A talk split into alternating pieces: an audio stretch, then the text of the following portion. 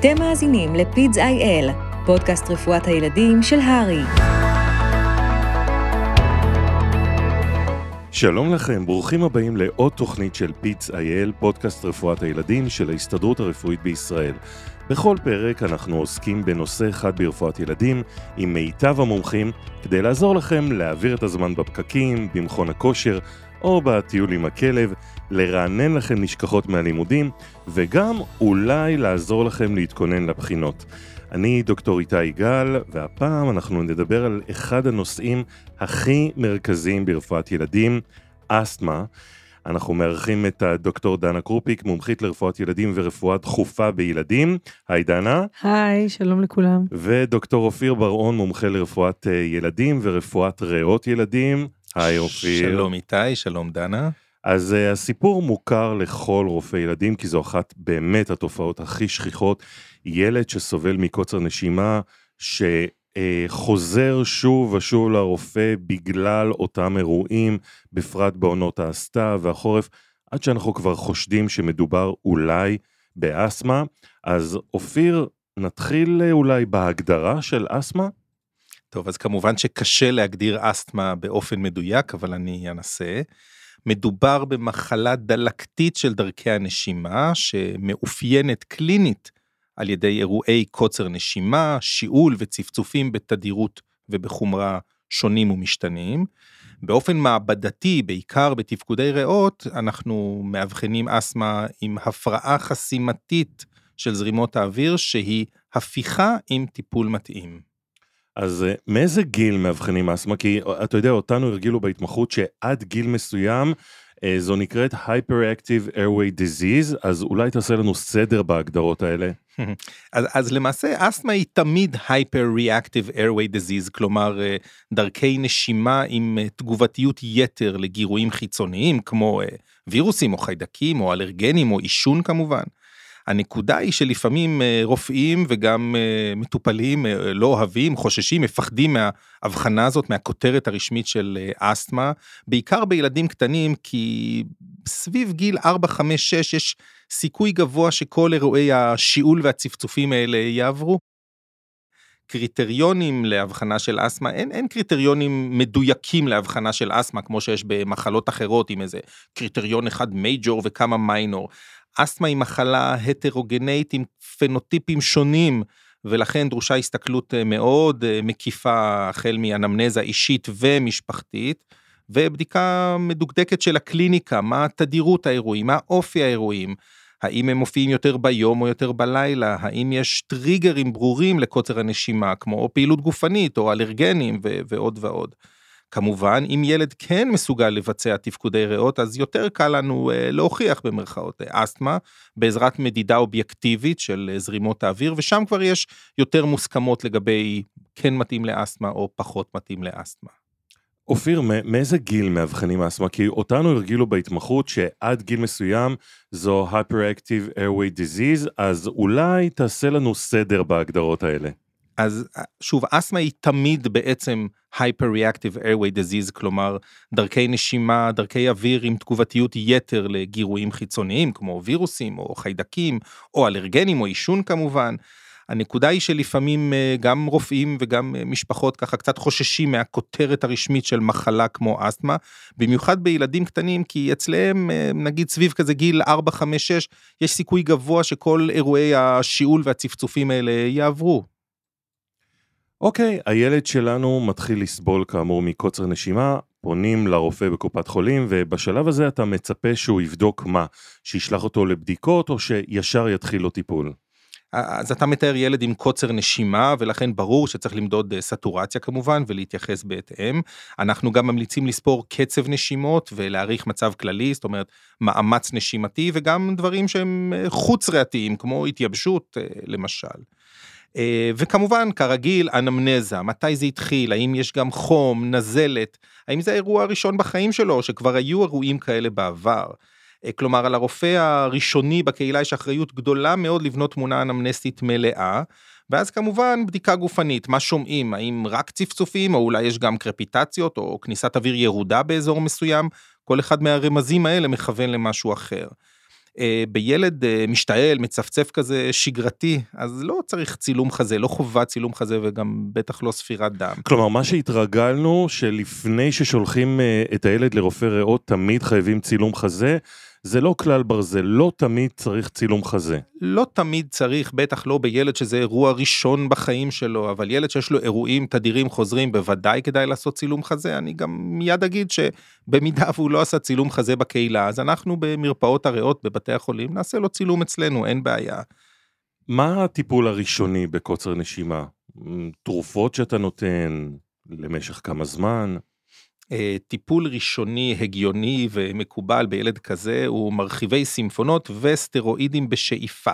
אפשר באינהלציה, אפשר במשאפים, אנחנו הרופאי ריאות אה, לרוב ממליצים על משאפים, כי יש להם יעילות יותר גבוהה בהגעה של התרופה לריאות וגם בגלל שיותר קל ויותר נוח לתת את המשאפים.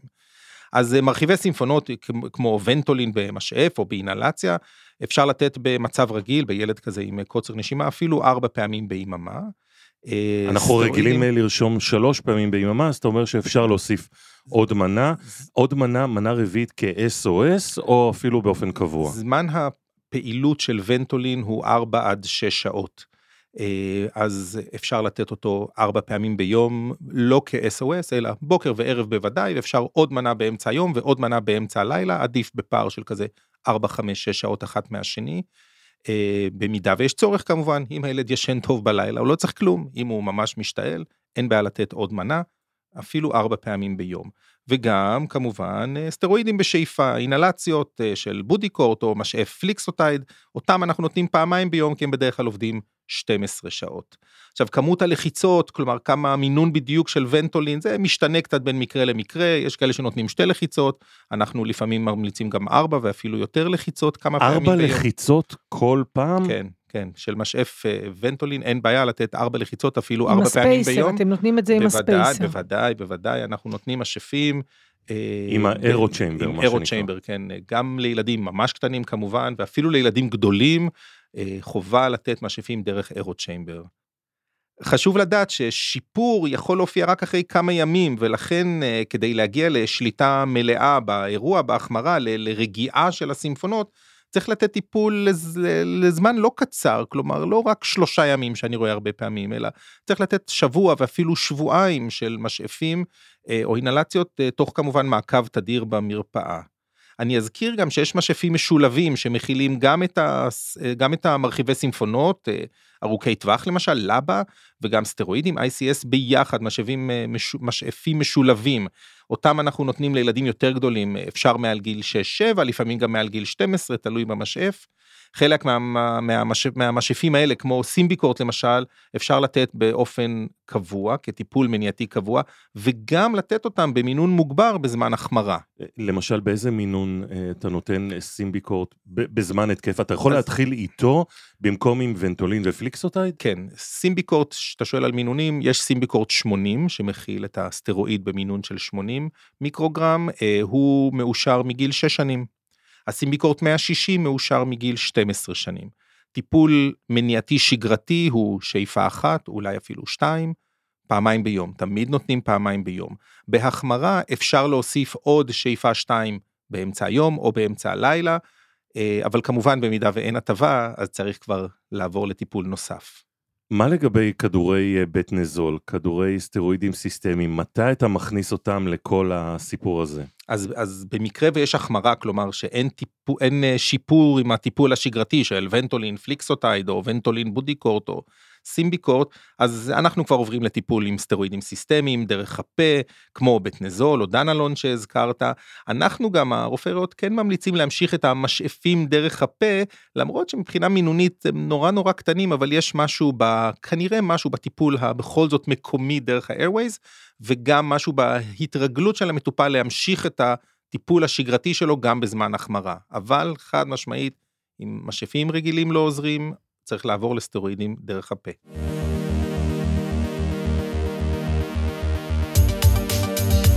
אז הילד שלנו לצערנו לא משתפר והוא מגלה סימני מצוקה נשימתית והאחות במוקד האחיות מפנה אותו באמצע הלילה אלייך לחדר המיון.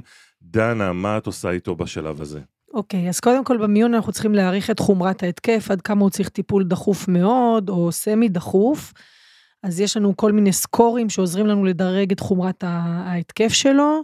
הם בעיקר מתבססים, הם, הם קצת שונים אחד מהשני, אבל כולם מכניסים בחשבון את המאמץ הנשימתי, כמה שימוש יש בשרירי עזר, מה הסטורציה, מה ריבוי החמצן, זאת אומרת כמה בכל זאת מצליח להיכנס, כמה, כמה קוצר הנשימה שלו קשה, אם הוא מצליח לדבר, לא מצליח לדבר, מצב ההכרה שלו, אם הוא כבר מתעייף והוא ירוד. ואחרי שאנחנו מדרגים את החומרה, אנחנו גם מנסים לברר את הרקע של הילד הזה, כמה התקפים היו לו, אם הוא היה מאושפז פעם בטיפול נמרץ. יכול להיות ילד עם התקף שעל פניו לא נראה מאוד קשה, אבל הוא היה מאושפז ומונשם בטיפול נמרץ, אנחנו נתייחס אליו יותר בחומרה. מבחינת טיפול, אז כמובן חמצן, חמצן הוא גם ברונכודילטור, תתקן אותי אופיר אם אני טועה, והוא גם מקל על המאמץ הנשימתי, אפשר לתת אותו או בצורה של, במשקפיים, או במסכה עם רזרבואר, ובמצבים קשים אנחנו משתמשים בוואפוטרם, שזה חמצן שניתן באופן לח ומחומם, וכך ניתן גם לתת ריכוזים גבוהים יותר של חמצן, וזה גם עושה גיוס של אלוויאולי, כי זה ניתן בשטף גבוה, זה מעלה את הלחץ, זה, זה מגייס... פלואו חיובי כזה. בדיוק, וזה מגייס, אחת הבעיות שיש לנו בהתקף אסתמה, במיוחד תחת טיפול בוונטולין, זה VQ mismatch. הם הרבה פעמים מחמירים אחרי הטיפול בוונטולין. והוואפוטרם פותח, הוא פותח חלק מהאלוויאולי ומקטין את ה-VQ mismatch. השלב הבא בטיפול זה בדיוק כמו בקהילה, במרחיבי סימפונות ובאנטי חולינרגים, רק שאנחנו יכולים לתת את זה בתדירות, אופיר דיבר קודם על ארבע אינלציות ביום, ואפשר להגיע עד 6. במיון אנחנו מתחילים ישר בסט של כל 20 דקות אינלציה של ונטולין, את הראשונה נותנים עם אירובנט, לפעמים אינלציה ממושכת, לפעמים בתדירות יותר גבוהה מזה, זה תחת ניטור, הילד מולנו, אנחנו יכולים לעקוב אחרי תופעות הלוואי ו- ולראות שהוא בסדר. אפשר לתת אה, בטה אגוניסטים גם בדרך הווריד, אוקיי? מה שעוד שונה מאוד מהקהילה זה שאנחנו מתחילים סטרואידים סיסטמיים מאוד מאוד מוקדם. אנחנו לא מחכים לראות אם הילד מגיב או לא, מכיוון שמתן סטרואידים במיון סיסטמיים הוכח שהוא גם אה, מעלה את הסיכוי לשחרר את הילד הביתה וגם מקטין חזרות של הילד חזרה למיון אחרי שהוא משתחרר. לכן אנחנו מתחילים מיד, נותנים, הסטרואידים לוקח להם שעה, שעתיים עד שהם נכנסים לפעולה, הם גם מאוד סינרגיסטים ברמת התא, ברמת הרצפטור עם הבטה אגוניסטים. אז כשילד נכנס בהתקף הוא מקבל את הסטרואידים הסיסטמיים ואת, ה, ואת המרחיבי סימפונות שלו ביחד. אוקיי? ואחרי שעה אנחנו מעריכים את uh, מצבו. חשוב לזכור בהקשר הזה שאין יעילות גדולה יותר לסטרואידים תוך ורידי. לכן אם הילד יכול לקחת דרך הפה סטרואידים סיסטמיים, אנחנו מעדיפים את זה, minimal handling באסתמה. לא לעצבן אותם, לתת להם לשבת איך שנוח להם. השלב הבא, ואנחנו עוד מעט מסיימים, זה טיפולים קצת יותר מתקדמים. אם הילד לא משתפר בשעה הראשונה, מומלץ בתוך 60 דקות לתת מגנזיום. זה מרפה שריר חלק וזה מאוד מאוד משפר אותם. ילד כזה אני כבר מאשפזת, לא בגלל המגנזיום, אלא בגלל שזה אומר שהוא היה מספיק קשה כדי לקבל מגנזיום, אז אני מאשפזת אותו, ובטיפול נמרץ אפשר לתת לו הליוקס, שנכנס לאזורים, הוא גז יותר אה, כבד, הוא נכנס לאזורים, מתפזר בריאות וקצת פותח על ועולים. מה לגבי תופעות לוואי של מינון יתר של אה, ונטולין? אוקיי, זה, בעצם זה לא מינון יתר, כי הילד צריך את זה. אנחנו לא נותנים כל כך הרבה ונטולין, אלא אם הילד צריך את זה, ולכן התדירות הזאת צריכה להינתן רק במיון ולא בחוץ. קודם כל, אה, ונטולין עושה טכיקרדיה, הוא בטא אגוניסטי. הילד הוא טכיקרדי גם כי הוא היפוקסמי, צריך לזכור את זה. זאת אומרת, עצם זה שהוא היפוקסמי, הוא מעלה את הדופק כדי לשפר דליברי של חמצן לרקמות, ועכשיו אנחנו מוסיפים לו ונטולין. בדרך כלל הטכיקרדיה הזאת היא לא מסוכנת, גם כשנותנים מינונים מאוד מאוד גבוהים של ונטולין, גם בדרך הווריד וגם באינלציה רציפה, אנחנו לא רואים הפרעות קצב ש, שקורות מהדבר הזה, אבל זה מחייב אה, מעקב. הדבר השני, ונטולין אה, מכניס קליום לתאים, זה אחד הטיפולים בהיפרקלמיה, אז זה יכול לעשות היפוקלמיה, ולכן ילד שמקבל כמויות גדולות של ונטולין, צריך לעקוב אחרי משק הקליום שלו, ולראות אם צריך להחזיר לו מבחוץ.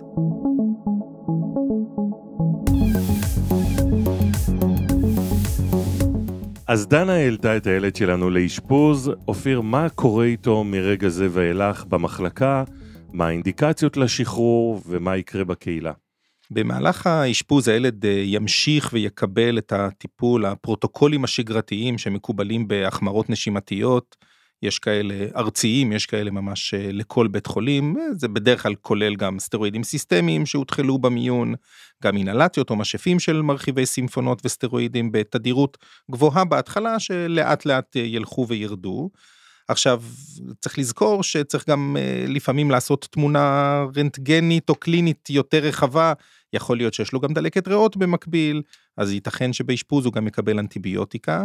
להזכיר גם שבעונת הווירוסים למשל, במיוחד בילדים קטנים, ככה גיל 3, 4, אפשר לעשות uh, ברור למחולל הזיהומי, האם זה RSV או Human Metapneumovirus או אדנווירוס, זה לא בהכרח ישנה את הטיפול, אבל זה יכול לכוון למהלך הקליני, ונוכל להעריך תוך כמה זמן צפוי שהילד ישתפר וישתחרר.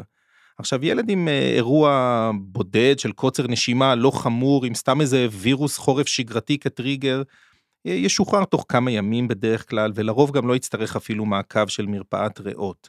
אבל ילד עם אה, אירועים תדירים חוזרים של אה, החמרות נשימתיות ופנייה למיון ואשפוז, או אפילו ילד שהיה לו אירוע בודד אבל מאוד קשה, אה, כמו טיפול נמרץ שהזכירה דנה, אז בהחלט צריך גם מעקב שלנו, של רופאי הריאות, ובמקרים האלה אנחנו סביר שנמליץ על טיפול מניעתי קבוע ארוך טווח, בעיקר עם משאפים שמכילים סטרואידים בשאיפה, כדי להפחית את תדירות האירועים ולהפחית את החומרה שלהם. אתם בדרך כלל אומרים להם אה, להתחיל טיפול כשמתחילים סימפטומים מאוד מאוד קלים של אה, קוצר נשימה או של נזלת, נכון? נכון. אמ, החמרה נשימתית מתחילה מהאף, דרכי הנשימה מתחילות באף, וברגע שיש ילד שיש לו קצת נזלת וקצת שיעול, זה אומר שיש סיכוי שהוא יחמיר אה, ממש ברמה של כמה ימים, ומבחינתנו ילד שיש לו אירועים תדירים חוזרים, זה כבר הסימן להתחיל טיפול קצת מוגבר יותר כדי למנוע אה, החמרה במצב הנוכחי. דיברנו כמה פעמים על אותו VQ Mismatch, אולי תספר כמה מילים על המנגנון מאחורי המושג הזה. בגדול צריכה להיות התאמה בין אה, האוויר שנכנס לריאות, שמכיל גם חמצן, שמגיע עד נודיות הריאה, ושם הוא אמור לפגוש כלי דם שעוברים עם, אה, ויכולים לספוג את החמצן. באופן תקין יש כמות זהה של אוויר שנכנס והמוגלובין או דם שמסוגל לקלוט אותו והסטורציה תהיה תקינה. ברגע שיש למשל אה, אזורי ריאה שהם סגורים מבחינה אוורורית, כלומר דרכי אוויר סגורות חסומות, אז יעבור דם באזור ההוא, אבל לא יגיע לאזור ההוא של הריאות חמצן, אוויר מבחוץ, ולכן בקצה השני, מהריאות שלנו יצא דם שלא עבר חמצון כמו שצריך. כלומר, יהיה לנו פער בין ה ventilation, בין האוויר שנכנס, לבין הפרפוזיה, לבין המעבר של חמצן לתוך הדם. צריך לזכור ש-VQ mismatch זה אחת הסיבות הכי חשובות לדסטורציה. נכנס אוויר בכמות כזו או אחרת, לא פוגש דם ויוצא לנו דם לא מחומצן מהריאות, וככה יש לנו דסטורציה, אז המצב שבו ילד מקבל טיפול, אם זה משאפים או אפילו סטרואידים, והסטורציה לא משתפרת, אומר שיש אזורי ריאה שהם אינם מאובררים כראוי, או אגב, פחות הזכרנו את זה, אבל יכול להיות גם אזור שלא מגיע אליו דם, בגלל איזושהי בעיה וסקולרית. ואם אנחנו מניחים שאנחנו כרגע ב-VQ mismatch, כלומר דסטורציה שנובעת מבעיה אוורורית של אזור מסוים, אנחנו צריכים להמשיך את אותו טיפול, אם זה הגברה של האינהלציות או המשאפים, של מרחיבי הסימפונות, סטרואידים, אמ, כדי לנסות לפתוח את האזור הסגור, אה, אפשר, אם כי פחות שגרתי, אבל אפשר גם פיזיותרפיה במצבים מסוימים, פיזיותרפיה נשימתית, כדי לעזור לפתוח אה, פקקי ליחה שנוצרו. אגב, דיברת על פיזיותרפיה נשימתית, ויש רופאים שממליצים להורים לטפוח על השכם של הילדים כדי לעזור גם ב pneumonia, גם באסתמה. אה, זה משהו שיש לו ממש הוכחה מדעית, מחקרית? אה, באסתמה ובדלקת ריאות הרבה פחות מאשר במחלות כמו cystic fibrosis, או primary ciliary dyskinesia, או ברונכיאקטזות על רקע אחר. אלה מחלות שבדרך כלל המטופל הסביר יצליח אה, להשתעל ולפנות את ההפרשות שלו בעצמו. אה, פיזיותרפיה באופן שגרתי בדלקת ריאות ממש לא מומלץ וגם לא בהתקף אסתמה שגרתי. אלא אם כן אתה משוכנע שיש אזור שהוא בתמת למשל, ואתה רוצה לנסות לפתוח אותו. אנחנו מתקרבים uh, לסיום. Uh, איתך, דנה, שתספרי לנו אולי על הדגלים האדומים שמחייבים להוביל את הילד אלייך לחדר המיון. כן, אז קודם כל, אה, בכל התקף שהוא קשה והוא לא נשלט בקהילה, זאת אומרת, רופא הקהילה מיצה את מה שהוא יכול, ילד קיבל ארבע אינלציות ביום, הוסיפו עוד שתי אינלציות, הוסיפו סטרואידים סיסטמיים, הילד לא משתפר, אז הוא צריך להגיע למיון. כל ילד שהוא מספיק חולה, אז הוא לא אוכל, הוא לא שותה, יש סיכוי שייכנס לדיהידרציה או להיפוגליקמיה, או לאיזושהי הפרעה אלקטרוליטרית, הוא גם צריך להגיע למיון.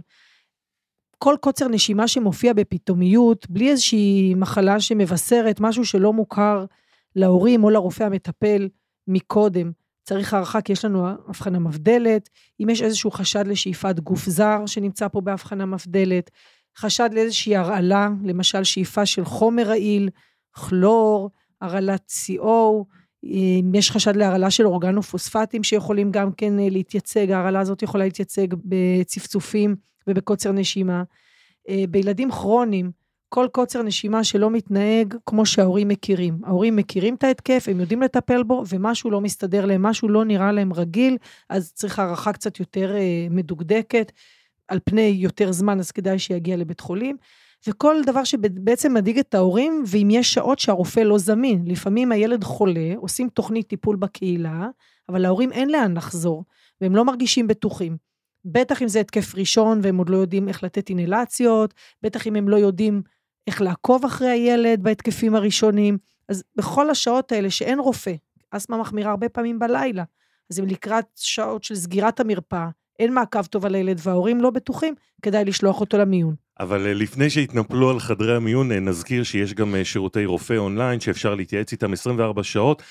אופיר, סיכום שלך? אני, אני אז, אזכיר ואומר, יש איזה משפט כזה שלא כל מה שמצפצף הוא אסתמה, וזה נכון, יש הבחנה מבדלת. אבל גם חשוב לדעת הפוך שלא בכל אסתמה יש צפצופים ולפעמים יש רק איזה שיעול טורדני כזה או אפילו תלונה של לחץ בחזה ולכן דרושה אנמנזה מדויקת וגם ייעוץ רופא ריאות שלנו במקרה במקרים רבים הוא ממש קריטי. אנחנו לא הזכרנו את זה כאן אני אזכיר כרגע עושים תפקודי ריאות בדיקה הכי מדויקת אה, שאנחנו אה, מכירים היום אה, למדוד את זרימות האוויר, אנחנו עושים בדיקות במנוחה, אחרי פעילות, יש לנו עוד בדיקות כמו פנו שבודק איזשהו גז, גז ה-NO שנמצא בדרכי הנשימה של כולנו, אבל בילדים עם אסתמה הוא קצת יותר גבוה והוא מעיד על תהליך דלקתי אוזינופילי באיירווייז ויכול לכוון אותנו אם יש פה ילד עם אסתמה מאוזנת או אסתמה קשה. אה, וצריך לזכור שאם אנחנו מדברים על אה, תהליך דלקתי, אסתמה היא מחלה דלקתית והבסיס לטיפול בה הוא מתן של סטרואידים בשאיפה, בטח לילדים עם אירועי שיעול תדירים וחוזרים. אני אזכיר ואדגיש משהו נוסף. פעם היה נהוג לתת ונטולין ככה, רק ונטולין ככה לפי הצורך, אה, בהחמרות, אבל היום בטח לפי הנחיות הג'ינה החדשות ביותר כבר לא מומלץ לתת ונטולין לבד. אני ממליץ לכולם לעיין בהנחיות הג'ינה החדשות, זה זמין, זה חינם אונליין, זה חוברת אה, ככה קלילה ונחמדה של כמה מאות עמודים שאפשר ליהנות ממנה. יש גם למזלנו, יש אה, סיכום של הדברים החשובים. נשמע ממש הנאה. לרופא ריאות זאת הנאה. זה לא מתאים לרפואה דחופה, אין לנו זמן לזה. אולי יש כאלה יש פוקט גייד, אולי יש כאלה שיעדיפו... אפשר סיכום או איזה תרשים זרימה? אולי יש כאלה שיעדיפו נטפליקס. במילים האלה אנחנו מתקרבים לסיום, אנחנו רוצים להגיד תודה לשם הפודקאסטים ויצירות סאונד על העריכה וההפקה של הפרק ולאורחים שלצידי, דוקטור אופיר בר-און ודוקטור דנה קרופיק. תודה אופיר ודנה. תודה, תודה רבה, תמיד כיף לדבר רפואה עם מי שאוהב לעסוק בזה. אנחנו גם מזמינים אתכם לעקוב אחרינו ברשתות החברתיות של הארי, בפייסבוק, באינסטוש, בטוויטר, ביוטיוב, שם אנחנו מעדכנים אתכם בכל מה שחשוב לדעת בעבודה שלנו, הרופאות והרופאים. אני דוקטור איתי גל, ואם יש לכם הערות על הפרק, נושאים שהייתם רוצים שנסקר, אני מזמין אתכם לכתוב לנו בכל הפלטפורמות של הארי, באתר, בוואטסאפ, במייל האדום, וכמובן ברשתות החברתיות. תודה רבה שהייתם איתנו, ואנחנו נשתמע בפרקים הבאים.